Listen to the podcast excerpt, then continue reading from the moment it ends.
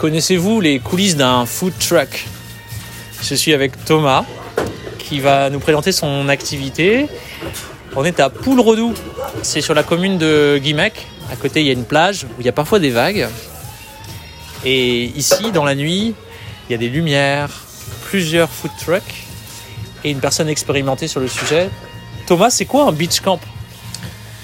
Eh ben, un beach camp, c'est quoi? C'est un lieu déjà où on peut manger. Donc, on a deux food trucks différents. Un premier food truck euh, où on fait euh, de la cuisine du monde et un deuxième food truck où on fait une cuisine euh, simple de plage mais avec des jolis produits, toujours une agriculture locale, des, produits simples. Les pommes de terre viennent du champ du dessus.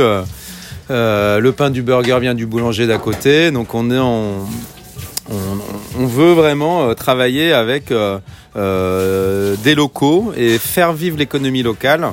donc ça c'est vraiment quelque chose qui nous semble important, c'est de faire vivre les gens qui sont à côté de nous et de vivre avec eux.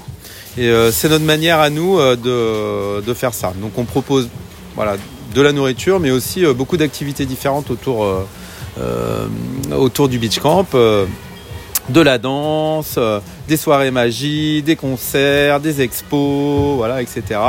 Donc on veut que ce soit aussi un lieu de vie, un lieu où on vienne manger, mais on puisse aussi échanger.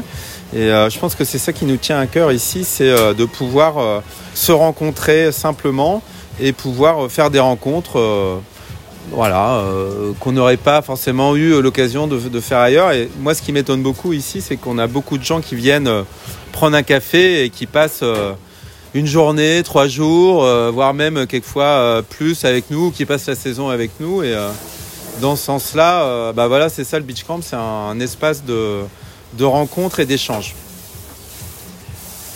Alors qu'est-ce que tu faisais avant cette aventure et pourquoi tu as décidé d'aller vers ça, cette nouvelle activité? Alors ce que je faisais avant, j'ai fait plusieurs trucs. J'ai commencé par bosser dans la restauration travaillé à l'étranger. Puis après, je suis revenu me poser en France où j'ai euh, eu une activité dans le bâtiment pendant une dizaine d'années. Et euh, bah, j'ai eu envie de revenir un peu à ce qui me plaisait vraiment, euh, la cuisine. Et puis aussi, ce qui me manquait dans le bâtiment, c'était l'échange. Donc c'est ça qui m'a amené à faire ça, c'est partager autour de la cuisine et proposer un lieu où on puisse échanger. Voilà. Quels sont tes projets pour la suite? Je peux pas tout dire.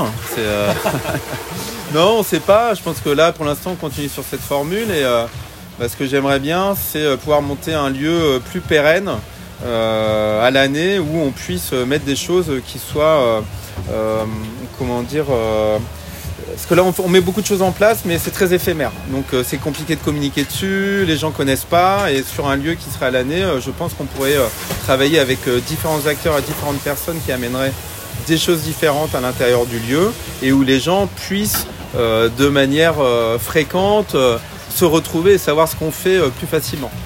Alors plus de lisibilité, plus de créativité et plus de possibilités de, faire des choses en fait sur un lieu plus, plus en dur. Mais toujours dans cet esprit un peu guinguette voyage. Merci Thomas. Merci à toi Corentin.